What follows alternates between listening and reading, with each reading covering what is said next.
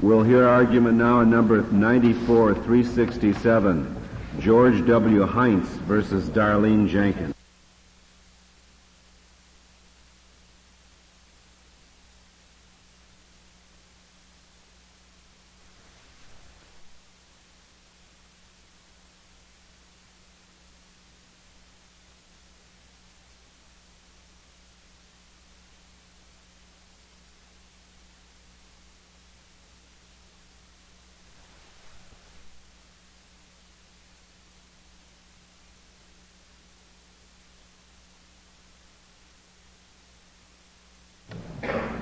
Mr. Spellmeyer.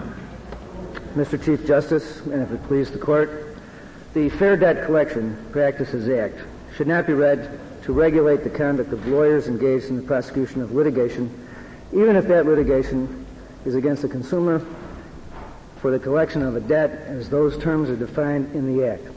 The Act, when read as a whole, demonstrates that it was not intended to regulate the behavior or conduct of attorneys when they are performing acts which are uniquely capable of performance by attorneys by reason of their licensure. The Act is ambiguous and a, by its definition of debt collector, and a literal application of the language of that statute, that act, would result in absurd outcomes when viewed with other statutes. The congressional intent clearly establishes that Congress never intended the act to reach the conduct of lawyers performing the function of lawyers. Well, Congress certainly did drop the exception that used to be in there for lawyers, didn't it? Yes, it did, Your Honor. It did drop that and exception. that certainly uh, points in the direction of at least opening uh, the question as to whether the definition of debt collector extends to lawyers who regularly collect or attempt to collect debts owed to another. I don't. I think there is no question, Your Honor. And the language literally can cover uh, that kind of a, an attorney. Your Honor, I do. The petitioner does not agree that the language, and when read in light of the entire statute, could be interpreted as the court has suggested its interpretation. When Congress removed the exception, Well, I'm looking at the definition of debt collector, and, and if you look at that in light of Congress's uh, repeal of any exception for lawyers, it does seem to me that a lawyer could be a debt collector. Now, it may raise other practical problems, but if you look at that definition, uh, it would appear possible that a lawyer could be a debt collector. Your Honor, the definition taken in the context of the statute is ambiguous. There's no question that an attorney can perform the activities of a debt collector. And when performing the activities of a debt collector would be governed by this act. I think the phrase debt collector is clearly understandable when it is focused to collection agencies who, through the mails or through the use of phone contact, bring personal pressure and contact to bear upon an individual to pay a debt. A lawyer, on the other hand, engaged in litigation, applies to a court and asks a court to find a debt to be due and asks a court to order the payment of that debt. There is a difference between the two. And when read in the context of this statute, the definition of debt collector, unless, unless there is some explanation of what it means to collect debt, remains ambiguous. Since it is ambiguous. Isn't the ambiguity, though, answered by the, uh, by the terms that were repealed? Because prior to the amendment, the statute didn't merely have a general exception for lawyers. The exception read, any attorney at law collecting a debt as an attorney on behalf of. That seems to refer to the peculiar functions that lawyers perform, and it would seem that the exception uh, that used to be there uh, is in its terms remarkably close, if not identical, to the exception that you want us to find uh, as, as a way to resolve the ambiguity. And yet that was repealed, and doesn't the repeal of that language, which referred to lawyers as, acting as attorneys, cut against you and resolve the very ambiguity that you raise? No, it does not. Let me explain. When Congress initially enacted this legislation, it did have the exception, and lawyers, attorneys, in all of their functions when representing a client, were exempted from its coverage. Following that enactment, lawyers then entered into the debt collection business in competition with lay debt collectors. Well, that is to say, they took on a lot of clients who had debts and they specialized in, in debt collection. I mean, they were still representing clients, weren't they? They were, yes, they were still representing clients. So they were, the doing, they were doing just what the exception says uh, would not bring them subject to the Act. They were representing clients. But in order to understand the meaning of the term debt collector within that statute, given its ambiguity, one has to examine the purposes for which the exception were removed. And the purpose and the congressional intention in removing the statute was to subject attorneys when they engaged in the same activities as lay debt collectors to the same rules. Well, if that were the case, I don't know why it was necessary because the, the exception read an attorney collecting a debt as an attorney. That is to say, I suppose, exercising those peculiar functions and powers that lawyers as attorneys may exercise. And if Congress meant nothing more than you say it meant, then it would seem to me that the attorneys, to the extent that they were doing something which was not peculiar to their profession, would have been covered by the statute anyway. So it wouldn't have been necessary to repeal the exception.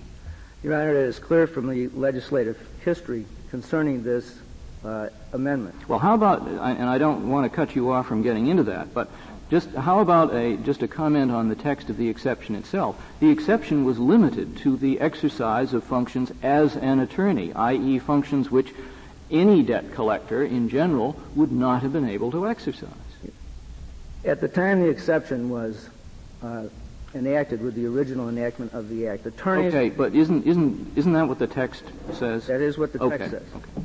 Well, does, does that have to mean only those functions that only an attorney can, uh, can perform? Can you not be hired as an attorney for purposes of collecting the debt? And part of what you could do as an attorney is to call up the person that owes the debt and say, you owe my client money. I'm the client's attorney. You When are you going to play the debt? Would, would, would that person be acting as an attorney if he was hired as an attorney? no. I'm trying to help you here. No. No. Okay. I would think he would be, and and, and I would think that that's uh, you know that uh, as an attorney does not necessarily mean doing only those things that lawyers can do. It could mean doing anything, but doing it in the capacity of having been hired as an attorney.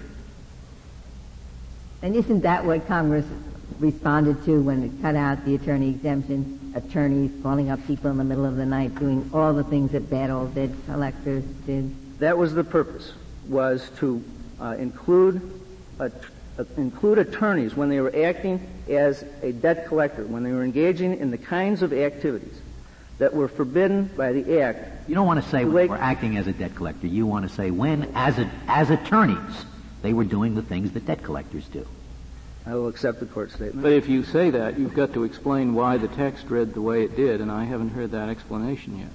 The text read the way it did when it was originally enacted, because at that time, attorneys had not invaded the uh, debt collection business as they did found in the Oh, years but that, that explains why they later uh, perhaps wanted to broaden the coverage of the Act, but it doesn't explain why they seemed in the, in the exception uh, to want to limit the exception by that phrase, which I assume has to have some meaning, as an attorney. Why did they put that limitation in there if you're going to accept Justice Scalia's argument? Your Honor, at the time of the original enactment, inasmuch as, Con- inasmuch as Congress was exempting attorneys, uh, Congress was not concerned with the types of activities attorneys were engaged in at that time. It became, it was later that they became concerned with the types of activities that attorneys were engaged in. That is, attorneys performing debt collecting activities. I assume they put that language in, or I assume you think they put that language in, uh, to exclude the situation where a fellow who has a law degree is employed by a collection agency. He is not hired by anyone as an attorney. He happens to have a law degree. If you excluded all attorneys from coverage of the Act, as opposed to people acting as attorneys, uh, the debt collection agencies would be staffed entirely by people with law degrees. who would not be acting as attorneys. Yes, but the original exemption wasn't a blanket exemption for attorneys. It was only when they were acting as attorneys. Right. For a client. Yeah. Well, that- Just that- an attorney employee of a debt collection agency would not have been exempt under the original act. Not, not by reason of its language. And you want, and if I understand it, your exception is an exception for lawyers who are acting in the exercise of their peculiar functions as attorneys, as distinct from the functions that any debt collector could perform. That is correct. An attorney should not be regulated by this act when performing the functions peculiar to the uh, Then I think you Law of repeal the repealer. No, Your Honor. We are, we are not asking that. We are asking that the congressional intent be implemented by reason of the ambiguity contained in the statute, and it's clear that Congress did not intend to interfere with or regulate the practice of law by lawyers in their capacity as lawyers in this country. What they did intend to do was to the extent attorneys engaged in activities similar to those forbidden by this act, that they should be regulated by the act. If I understand it, there, there are three, three situations. Uh, number one, uh, people who have law degrees are not even hired as attorneys. They just happen to have law degrees. They are attorneys, but they're hired as debt collectors, work for a debt collection agency. There's no attorney-client relationship, whatever. Situation two, there is an attorney-client relationship, and the lawyer is doing the things that debt collectors do, not things that only lawyers can do. And situation three, there is an attorney-client relationship, and the lawyer is doing things which only lawyers can do. All right? And as I understand your position, the original statute, which was repealed, covered situation one. And the current statute, after the repealer, covers situation two, but does not cover situation three. I believe that the, I believe. Did I go too fast? No, Your Honor. Okay. The statute as originally. what you're saying? The statute as originally enacted would have exempted situations two and three. We are, it is our position that in repealing the exemption, Congress meant to include example two, but did not mean to include example three. Well, would you explain example two to me? Because I thought in example two, there was a lawyer-client relationship, and yet the lawyer was not acting in any function or performing any function peculiar to lawyers. So the relationship seems to be an empty one because he's doing the same things and only those things that he was doing under example one. Isn't that correct? And, and if that is correct, then what we're left with is the preservation of a lawyer exception, i.e. example three, which seems to be the same exception that was in the old exception that was repealed. No. when the act, when the exemption was repealed, it is true that example number two then fell within the, uh, the act. Harassing phone calls, threats, contacting employers. Well, how, how about just writing a letter, which many perfectly legitimate collection lawyers do? Before you file a lawsuit, maybe we can get this by letter. Is, is that covered in so-called two? Since that letter could be written by a person who does not possess a law license, that could be covered. And that lawyer, in that, in that act, would fall within the purview of the Fair Debt Collection Practices Act, according to our interpretation of that act. So it, it's only when you file a lawsuit, under your view, that a, on behalf of a client, that a lawyer is uh, uh, exempt. The, yes. And when you perform other functions that are incidental and necessary What would to the those be? prosecution of that lawsuit. What would those be? Uh, like taking a deposition or a request for admissions, that sort of thing? Correspondence with opposing counsel that is aimed at bringing the case uh, towards a conclusion. Why, why should why should correspondence with opposing counsel uh, be uh, uh, not covered, but a, a letter to, to the uh, potential defendant uh, covered? The reason it, it, it, the reason is that uh, in representing a client in a case, only a lawyer can perform the functions of dealing with other counsel that can move the case forward to resolution. A lawyer has to have a license to represent a third party in a courtroom, and that lawyer then, in the conduct of that litigation, even in the writing of letters to counsel or in dealing with witnesses, he has to have that license to do that. Do you draw a complaint line then, so that a letter written the day before the complaint is filed would be covered on your analysis, but a letter written the day after would not be? Because anybody could write a letter, doesn't have to be licensed to be a lawyer, the day before. Unless it is a function that is peculiar to the practice of law by reason of the Well, license. do you draw the complaint line? Yes. Well, section 1692CB allows communication with uh, the attorney for the debtor. I mean, expressly allows it. So uh, it seems to me the statute contemplates that yes, lawyers, when acting as debt collectors, can communicate with the debtor's attorney They certainly can, Your Honor. and by express provision in the statute. So They can't. I don't think that's part of the Chamber of Horrors. There's an exception for that. No, I do not. It is not our position that that a debt collector cannot correspond with counsel for a debtor. Not at all. But that correspondence has to. Uh, no, no, no, it is not, Your Honor. Part of our argument. Uh, Some states require that a a demand letter be sent before uh, executing on a promissory note, and this is uh, required in the pleadings. Uh, Would the sending of a demand letter be part of the uh, practice of law, in your view? If the attorney sent the demand letter, would that be protected? Your Honor, I am not familiar with those statutes, and I.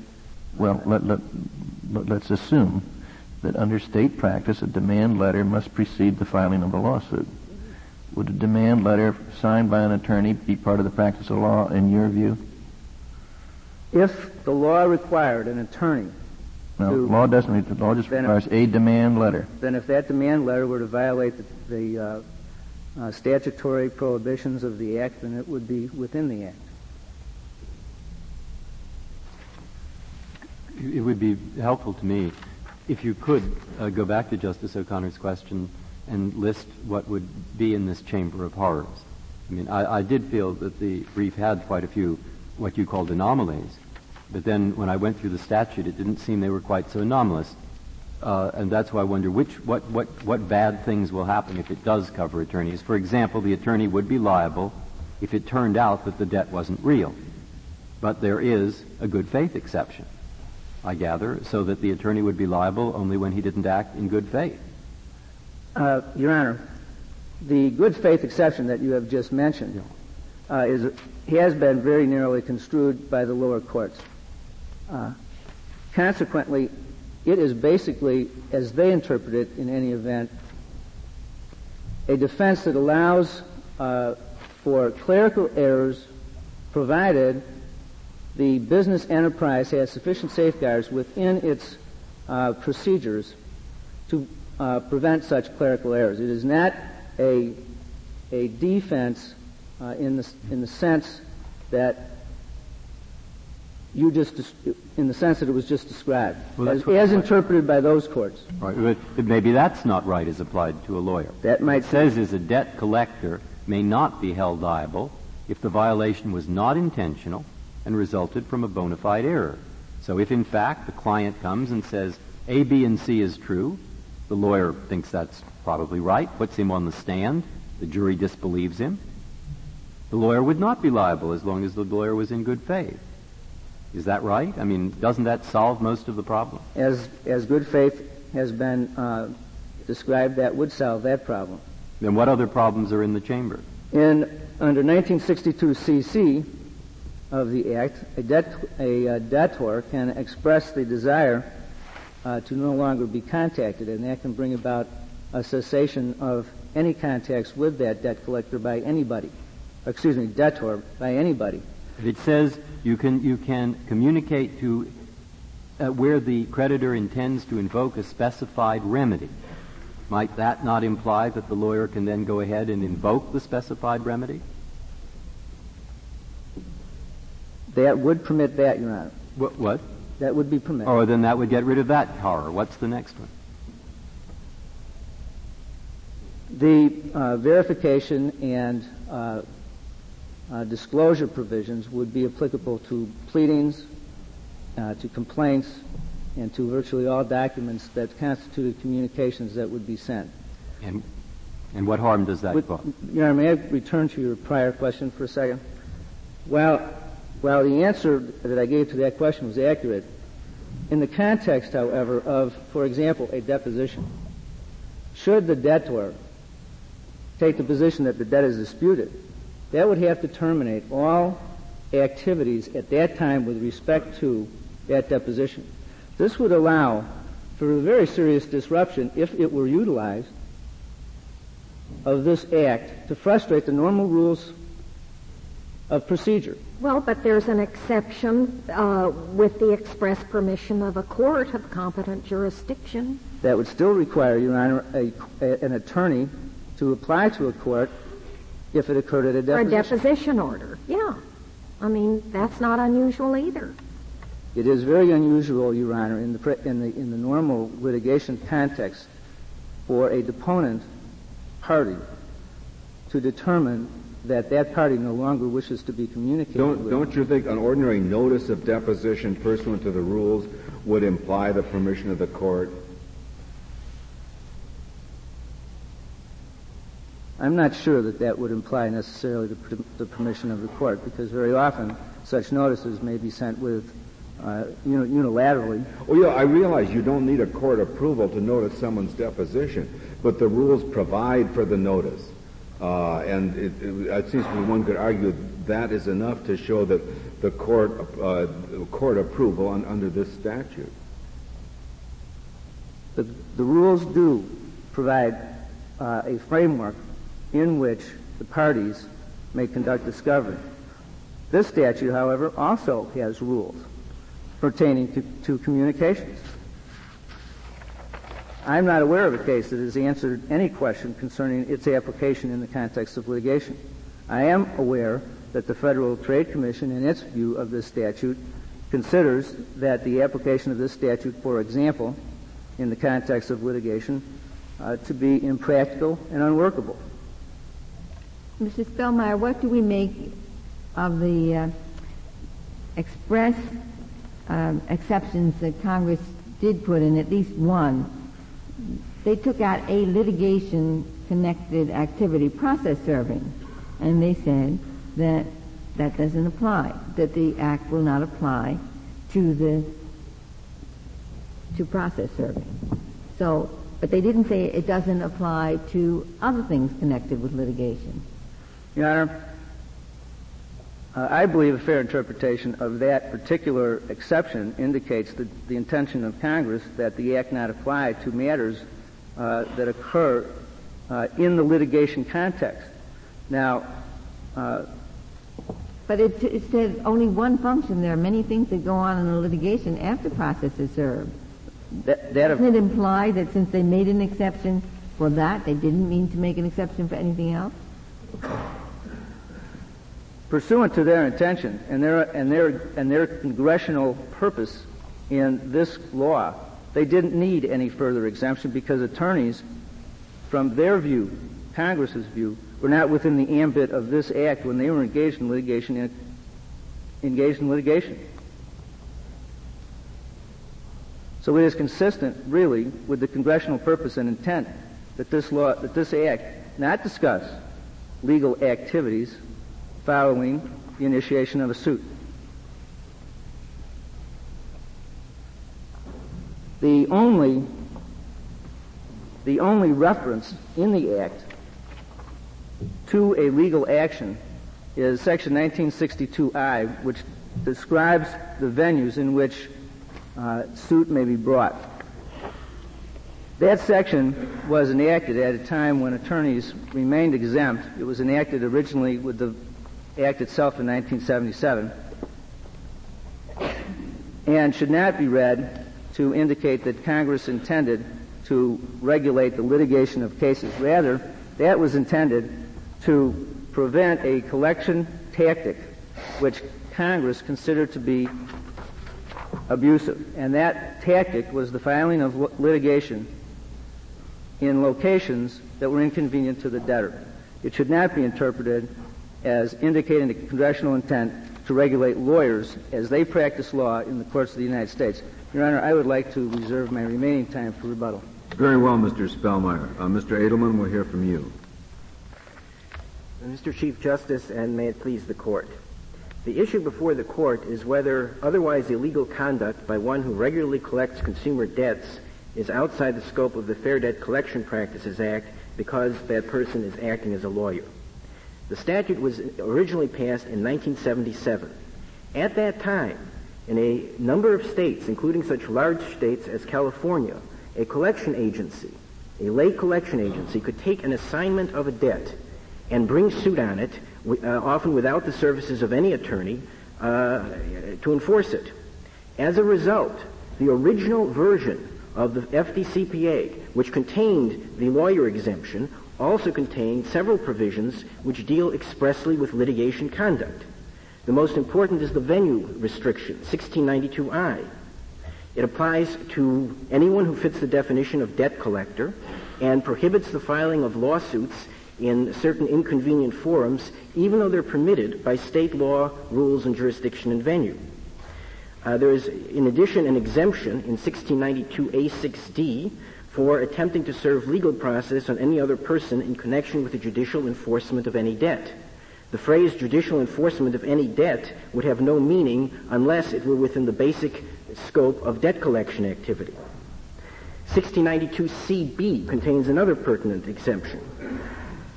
1692A6D, uh, Your Honor. Would you say that again? Okay. Uh, 1692A 6D is the exemption for persons attempting to serve legal process. 1692A 6D? Yes, Your Honor. 16, the next exemption that's pertinent is 1692C subdivision B. And that provides. Can I ask, you, are these different provisions in your paper somewhere? Yes, Your Honor. Where, where, are, where are you reading from? Um, it's hard to follow the argument with all these subsections. They are cited in the appendix to the certiorari petition and the joint appendix.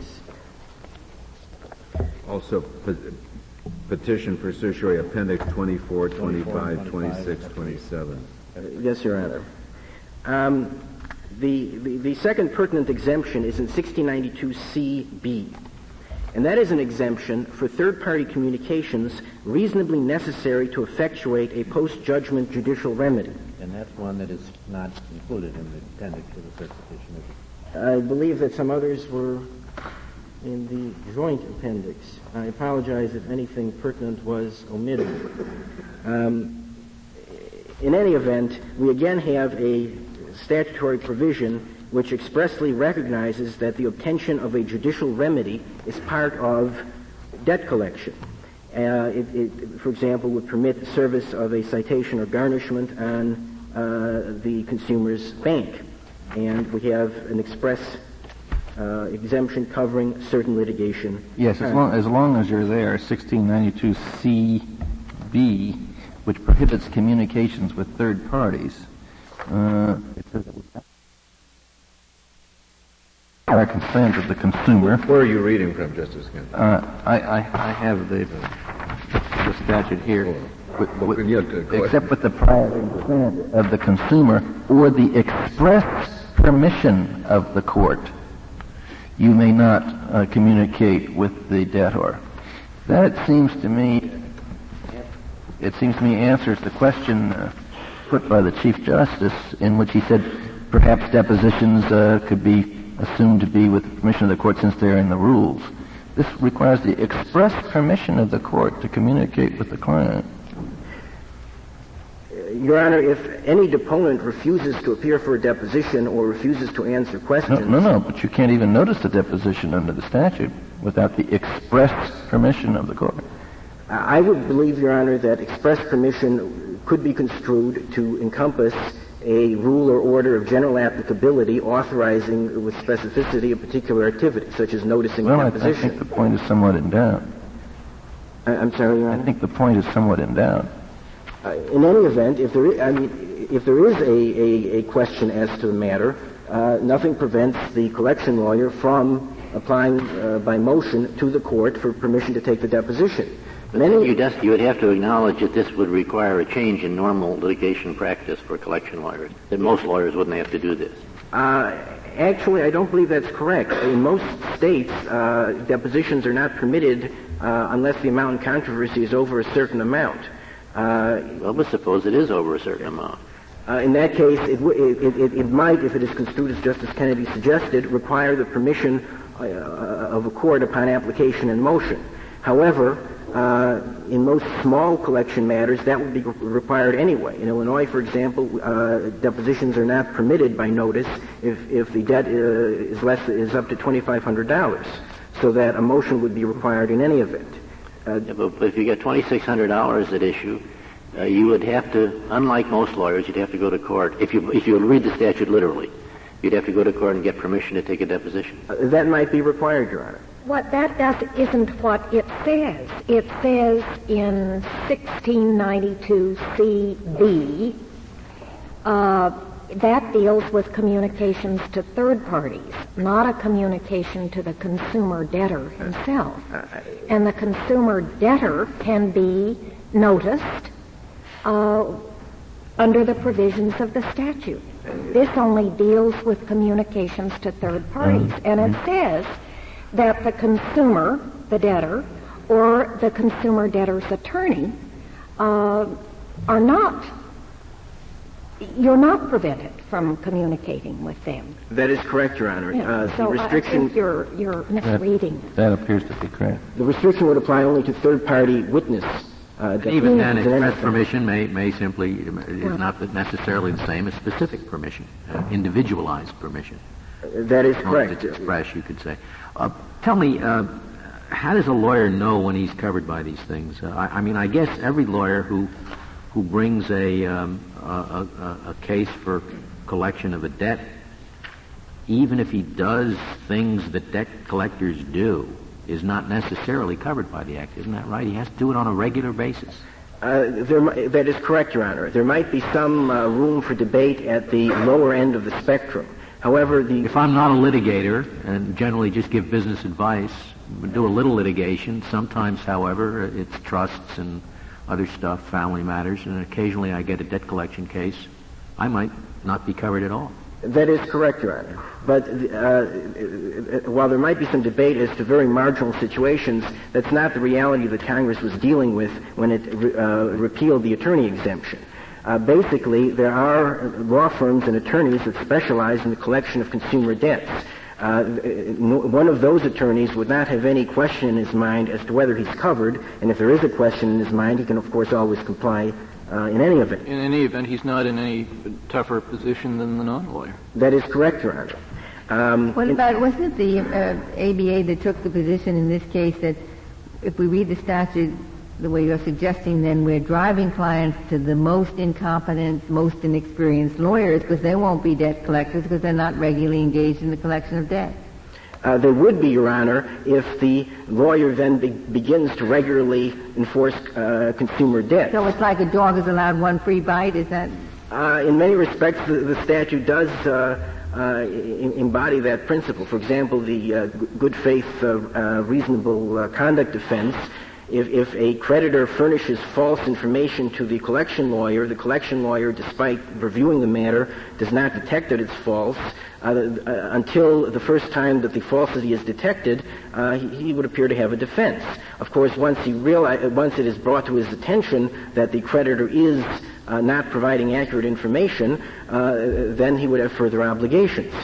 Um, all of this was addressed in the uh, at, at, the time that the attorney exemption was repealed.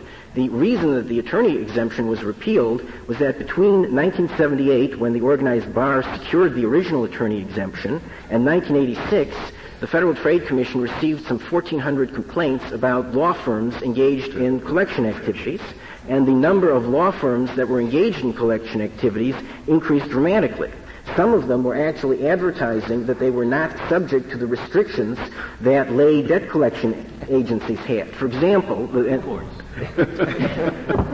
That's correct. I believe, Your Honor, that the, uh, the statutory history, that there was an attorney exemption and that it was removed, and that Congress expressly declined to adopt a, a substitute exemption for attorneys acting in court as attorneys, uh, is sufficient to resolve the problem. But it, Well, what, uh, Mr. Gentleman, what if I, what if I'm a lawyer who represents a bank, and the bank, say, has a number of floor plan arrangements with automobile dealers, and so in March I sue one dealer for half a million dollars for defaulting on a floor plan arrangement.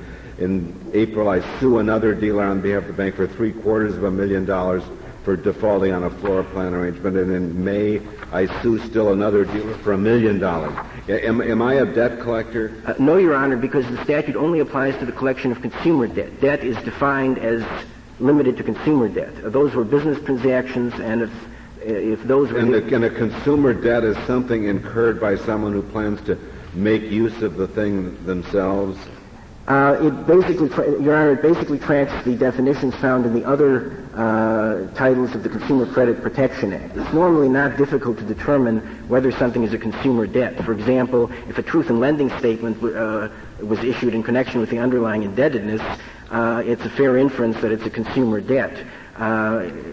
Uh, debts incurred to corporations would never be considered to be consumer debts. Well, what if the corporation buys a lot of products to consume them in its manufacturing process? That is not considered to be a uh, That's consumer not debt. a quote consumer debt. Uh, only uh, debts owed by natural or allegedly owed by natural persons would be covered, Your Honor. Well, what if Howard Hughes, doing business in his own name, buys a million dollars worth of stuff to use them to make airplanes.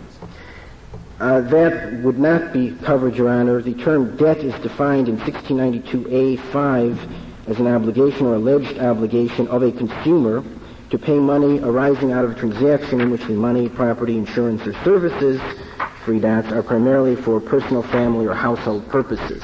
So if, if we're talking about raw materials for manufacturing, that's not for household purposes. Again, there might be some uh, gray areas which can be easily dealt with by complying with the statute, but uh, uh, uh, if the debt consists of raw materials for manufacturing uh, sold to a corporation or sold to somebody using a business title or name, that is quite clearly not a consumer debt, Your Honor. How, how does this work, though? I take it that home mortgages would be covered. And that is correct. They are so covered. they can be a lot of money. And suppose that a person collects home mortgages, i.e., he brings lawsuits. That's part of his practice. I take it he would be covered. Uh, yes, Your Honor, and in fact, All right. Then what happens when they want to bring a suit, and uh, the first, a lot of money involved, maybe a million dollars, etc., and uh, the uh, lawyer would like to depose a witness, indeed, also would like to talk to the, would like to depose the, the, the consumer, the, the borrower. The borrower writes back and says, I will not pay. Huh? I don't think I owe it. Now, how does it work? As I, as I read this, it's a little tough for the lawyer to go and talk to the, uh, the borrower. not really, Your Honor. Should not. Not really, Your Honor. Why not? 1692C, C, which is the ceasing communication provision, contains an express exemption for n- telling the consumer that uh, we're going to invoke specified remedies. That's right. this- Now we say, I'm going to sue you. And you Okay. sue. Now, now what the lawyer wants to do is he wants to go and talk at the deposition to the borrower. there is nothing which would prevent that. What about the words that shall cease further communication with the consumer? What about those words? Shall cease further communication, unless, of course, it falls within one, two, or three. And I didn't see, uh, at least reading it literally, it was rather tough to see where that came in. I, I would construe the, the remedy, Your Honor, as including. Yeah, uh, that's so that's what we would have to do. You'd have to say the words to invoke a specified remedy include to invoke a specified remedy and then go on in, going on to implement that specified remedy. And therefore we'd have to read into this silence everything to do with a lawsuit where you talk to the consumer. Uh, the legislative history indicates precisely that. Um, the purpose of this uh, CC exemption was to bring, was to permit the consumer to bring the matter to a head by in effect demanding that the debt collector sue him. Uh, so it, it, it, There I don't- no specific thing that talks about the communications that go on during a lawsuit. that, that is correct, but You have to imply that. I, I don't think it's too much of an implication to say that, invo- that uh, notification that one is going to invoke a specified remedy would include, for example, notifying the consumer's deposition.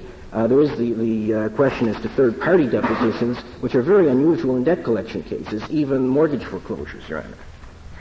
Uh, uh, going back to the 1986 uh, repeal of the attorney exemption, Congress expressly stated in the legislative history that its intent was to place attorneys and lay collection agencies, which again, at that time had in a number of states the right to fi- take assignments of debts and sue, on the same footing. And, and the principal complaint that uh, among the 1,400 received by the Federal Trade Commission uh, concerned attorney conduct, namely attorneys filing suit in the improper, in improper or prohibited venues. They could be, in fact, permitted by state law, but they were not consistent with 1692I. Uh, Congress responded to uh, this concern by totally deleting the attorney exemption and refusing to enact uh, statutes which were proposed by uh, the Commercial Law League and the ABA and Representative Hiler uh, to the effect that there would remain an attorney exemption. Uh, as a result, we have a statute which once contained an express exclusion for the matter at issue here, uh, was amended to remove the express exclusion, and where Congress declined to enact precisely that position which petitioners contend, namely that uh, litigation conduct is not uh, covered. With respect to the um, uh, the other absurd uh, results. In some 17 years, uh, the statute has been construed in a reasonable and rational manner by the lower federal courts. It has never, for example, been uh, held that if uh, a lawyer files a collection action and loses, that that violates uh, the prohibition against uh, that one cannot take action if it is, is, not lawful to take it. it has never been construed to permit the debtor to direct the attorney not to file suit against him. On the contrary, the purpose of 1692C is to require the is to allow the consumer to force the debt collector to sue.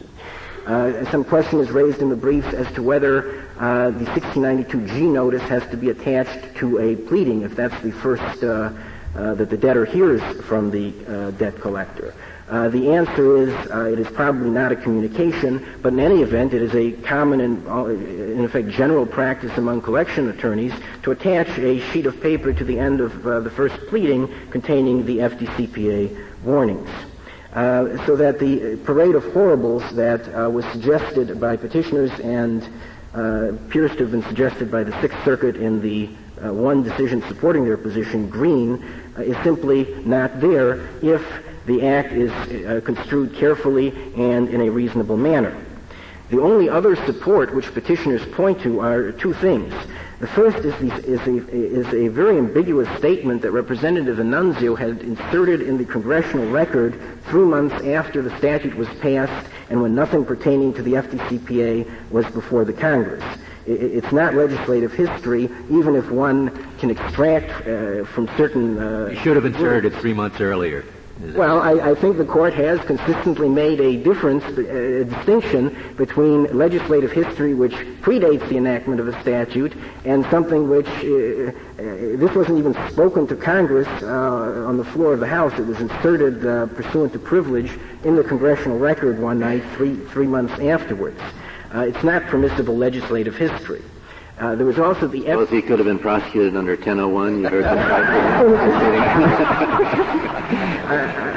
I, I, I, won't comment on that. I don't know enough about 1001, Your Honor. The other is the uh, commentary by the FTC staff. It's not the FTC itself.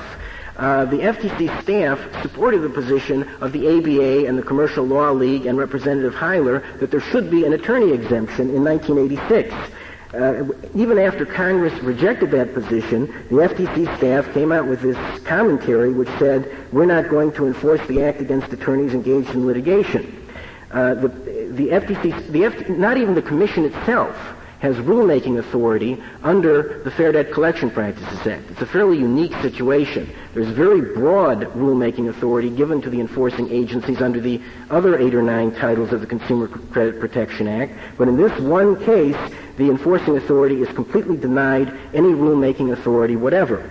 And uh, notwithstanding this, we have a commentary which is read by petitioners to say to create an exemption there is no authority to create such an exemption. An administrative agency, much less its staff, cannot create statutory exemptions without some basis uh, in the congressional enactment that, that, purports to authorize it. Uh, the, the staff commentary, incidentally, does not actually support petitioner's position in this case insofar as it applies to the letter. The, uh, the uh, staff says that if an attorney does not engage regularly in, debt, in consumer debt collection activity, he's not subject to the Act insofar as litigation conduct is concerned. But it is now conceded by petitioners that uh, they do engage regularly in consumer debt collection activity, such as sending consumers uh, dunning letters. Uh, so basically, we have a statute which I think is plain on its face when you consider the sequence of uh, basic definition of debt collection, which even in Black's Law Dictionary covers suing someone for a debt. Uh, the original attorney exemption and the removal of that attorney exemption, while all along litigation conduct by collection agencies is regulated and intentionally regulated by the statute.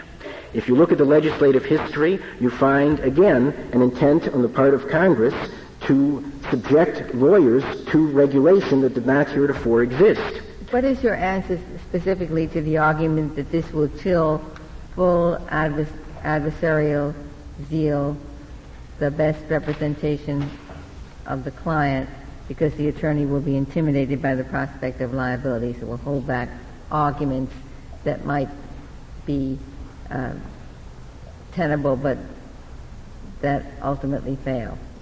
Uh, Your Honor, insofar as the, the, issue before the court is concerned, namely adding charges to debts which uh, uh, uh, are not expressly authorized, Congress intentionally and with application to both lawyers and other debt collectors uh, in, imposed a strict standard. A consumer cannot be subjected to any charge that someone might be able to dream up a non-frivolous argument in support of. Congress was careful about this because it realized that the vast majority of collection lawsuits uh, go by way of default judgment. There is no one there to argue against the lawyer. And uh, accordingly, it enacted, it made the uh, standard one of whether the debt is expressly authorized or whether the charge is expressly authorized by the instrument creating the debt or uh, uh, permitted by law. It's not an unfair standard because, uh, first, uh, if no one's going to argue against uh, the imposition of the charge, uh, it shouldn't be routinely imposed uh, uh, where, where uh, it, it, will greatly, is in this case, greatly increase the amount of the debt and the, the, consumer is not represented and, and says nothing. In addition, normally most, uh, most collection lawyers are enforcing printed form contracts. It's very easy for the creditor to solve the problem by simply providing for the charge, and then if it's not prohibited by law, it uh, falls within 1692F1. So Congress did tighten the standard. And it would not be appropriate for an attorney to argue that uh, a consumer is liable for uh, insurance or uh, some other uh, charge that a, that a um, a non-frivolous argument could be made with respect to, but which is not expressly authorized in the instrument creating the debt. That problem or that restraint has nothing to do with the attorney's status of, as attorney. The collection agency can't demand such a charge before uh, the matter is in litigation or during litigation, and the same restraint is imposed upon the attorney. Um, so the, the answer to your Honor's inquiry, Your Honor, is that uh, the Act imposes certain restrictions. It imposes them equally upon lawyers and non-lawyers who are collecting consumer debts. Uh, and in the 17 years that the Act has been applied to collection agencies, these restrictions have not been found to impose an undue burden upon uh, the collection of debts for consumers or the extension of consumer credit. Uh, Congress had a, was faced with a problem in balancing the interests of collection agencies and then collection lawyers on the one hand and the public on the other. It drew that balance very carefully, and uh, I think the judgment of Congress as expressed in the Act should be respected. That judgment does not permit an, of an attorney litigation exemption. What the, the petitioner's argument really, I, I, think, boils down to is an appeal to the reluctance of attorneys to impose liability on other attorneys. Uh, the problem with that position is that Congress did exactly that after an eight-year trial period of an exemption, and uh, specific provisions of the Act uh, uh address explicitly litigation conduct. Uh, there is simply no textual basis for a continued attorney exemption, whether limited to litigation or otherwise. Uh, unless the court has questions, that concludes my remarks. Thank you, Mr. Edelman. Uh, Mr. Spellmeyer, you have four minutes remaining. Within the Act, there are no provisions which deal with the regulation of lawyers in litigation. The focus that is appropriate is what was the intention of Congress when they enacted this law and whether the definition of debt collector has a fair meaning when read in the context of the entire statute. It is clear, or should be clear, that it is ambiguous.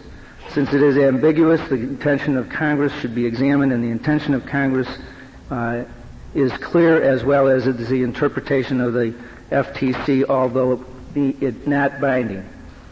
Finally, uh, Mr. Annunzio, Representative Annunzio, prior to the enactment, stated that the uh, amendment would not affect the practice of law by the nation's attorneys.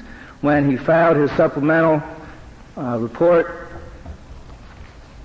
he was amplifying on that point that had been previously made.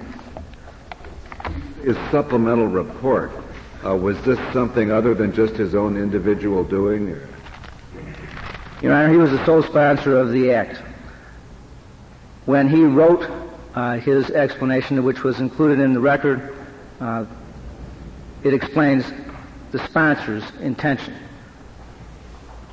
You mean, you mean he was the sponsor of the amendment which took the attorney uh, exemption out? That is correct. Yeah. Incidentally, I, it's an unusual case in another way. Uh, I see Judge Manion and Judge Fairchild agreed with one another. Thank you. Thank you, Mr. Spellmeyer. The case is submitted.